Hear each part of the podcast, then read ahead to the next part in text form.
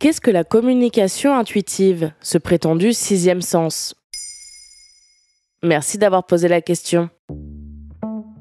Selon un sondage IFOP publié en juillet 2022, un Français sur deux déclare posséder au moins un animal de compagnie. L'ONG Greenpeace recense également près de 400 000 exploitations agricoles dans l'Hexagone. On sait depuis longtemps que les animaux communiquent entre eux. Il existe même des disciplines scientifiques comme la bioacoustique pour mieux étudier la question. Mais d'autres experts non scientifiques s'intéressent également au sujet. Et c'est là qu'intervient le phénomène de communication intuitive, aussi appelé communication animale. La promesse des adeptes de cette pseudo-science est simple, communiquer avec son animal par télépathie.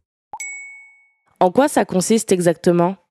Apparue aux États-Unis à la fin du 19e siècle, la télépathie animale était à la base un numéro de magie. Le premier objet de recherche fut Hans le Malin, un cheval né en Allemagne capable de résoudre des opérations complexes en l'absence de son maître. Ce dernier était très bien dressé, mais les spectateurs pensaient qu'il entendait les pensées du public. Aujourd'hui, les méthodes ont un peu évolué. Admettons que vous soyez aguerri dans la communication animale et que vous voulez comprendre pourquoi votre chat boite de la patte gauche. Vous vous approchez de lui et vous lui posez la question par la pensée. Vous recevrez les informations que vous lui avez demandées, tout simplement. Et cette opération peut être répétée pour à peu près tous les animaux. Il existe même des professionnels de la télépathie animale que l'on paie pour trouver des réponses dans le comportement de nos animaux. Mais pour rappel, aucune étude ne prouve que cela fonctionne réellement. Et cette pratique est-elle populaire? Oui, et ce pour deux raisons. D'abord parce que les médias traditionnels ont contribué à la popularisation de la communication intuitive, sans forcément la remettre en question. Décrypter le regard, le comportement de ce jeune chiot, noter ce qu'il a à dire, c'est le travail de Shaina Lebeu. Après une séance de télépathie avec l'animal, elle peut retranscrire leur conversation.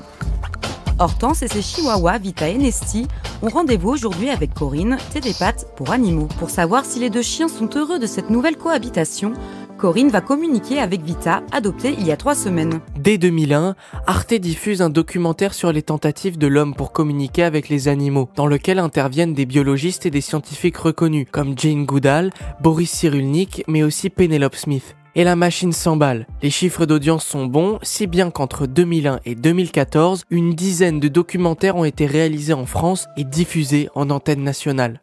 Et ensuite, c'est Internet qui prend le relais, notamment Instagram et TikTok. Le hashtag français de communication intuitive récolte près de 100 000 publications sur Instagram par exemple. Sur TikTok, la communication animale récolte près de 150 millions de vues dans le monde.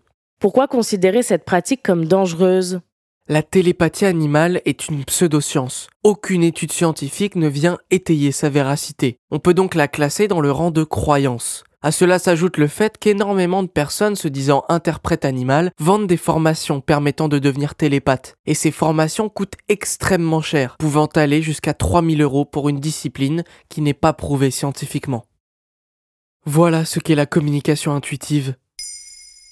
Maintenant, vous savez un épisode écrit et réalisé par Samuel Lombroso. Ce podcast est disponible sur toutes les plateformes audio et si cet épisode vous a plu, vous pouvez également laisser des commentaires ou des étoiles sur vos applis de podcast préférés.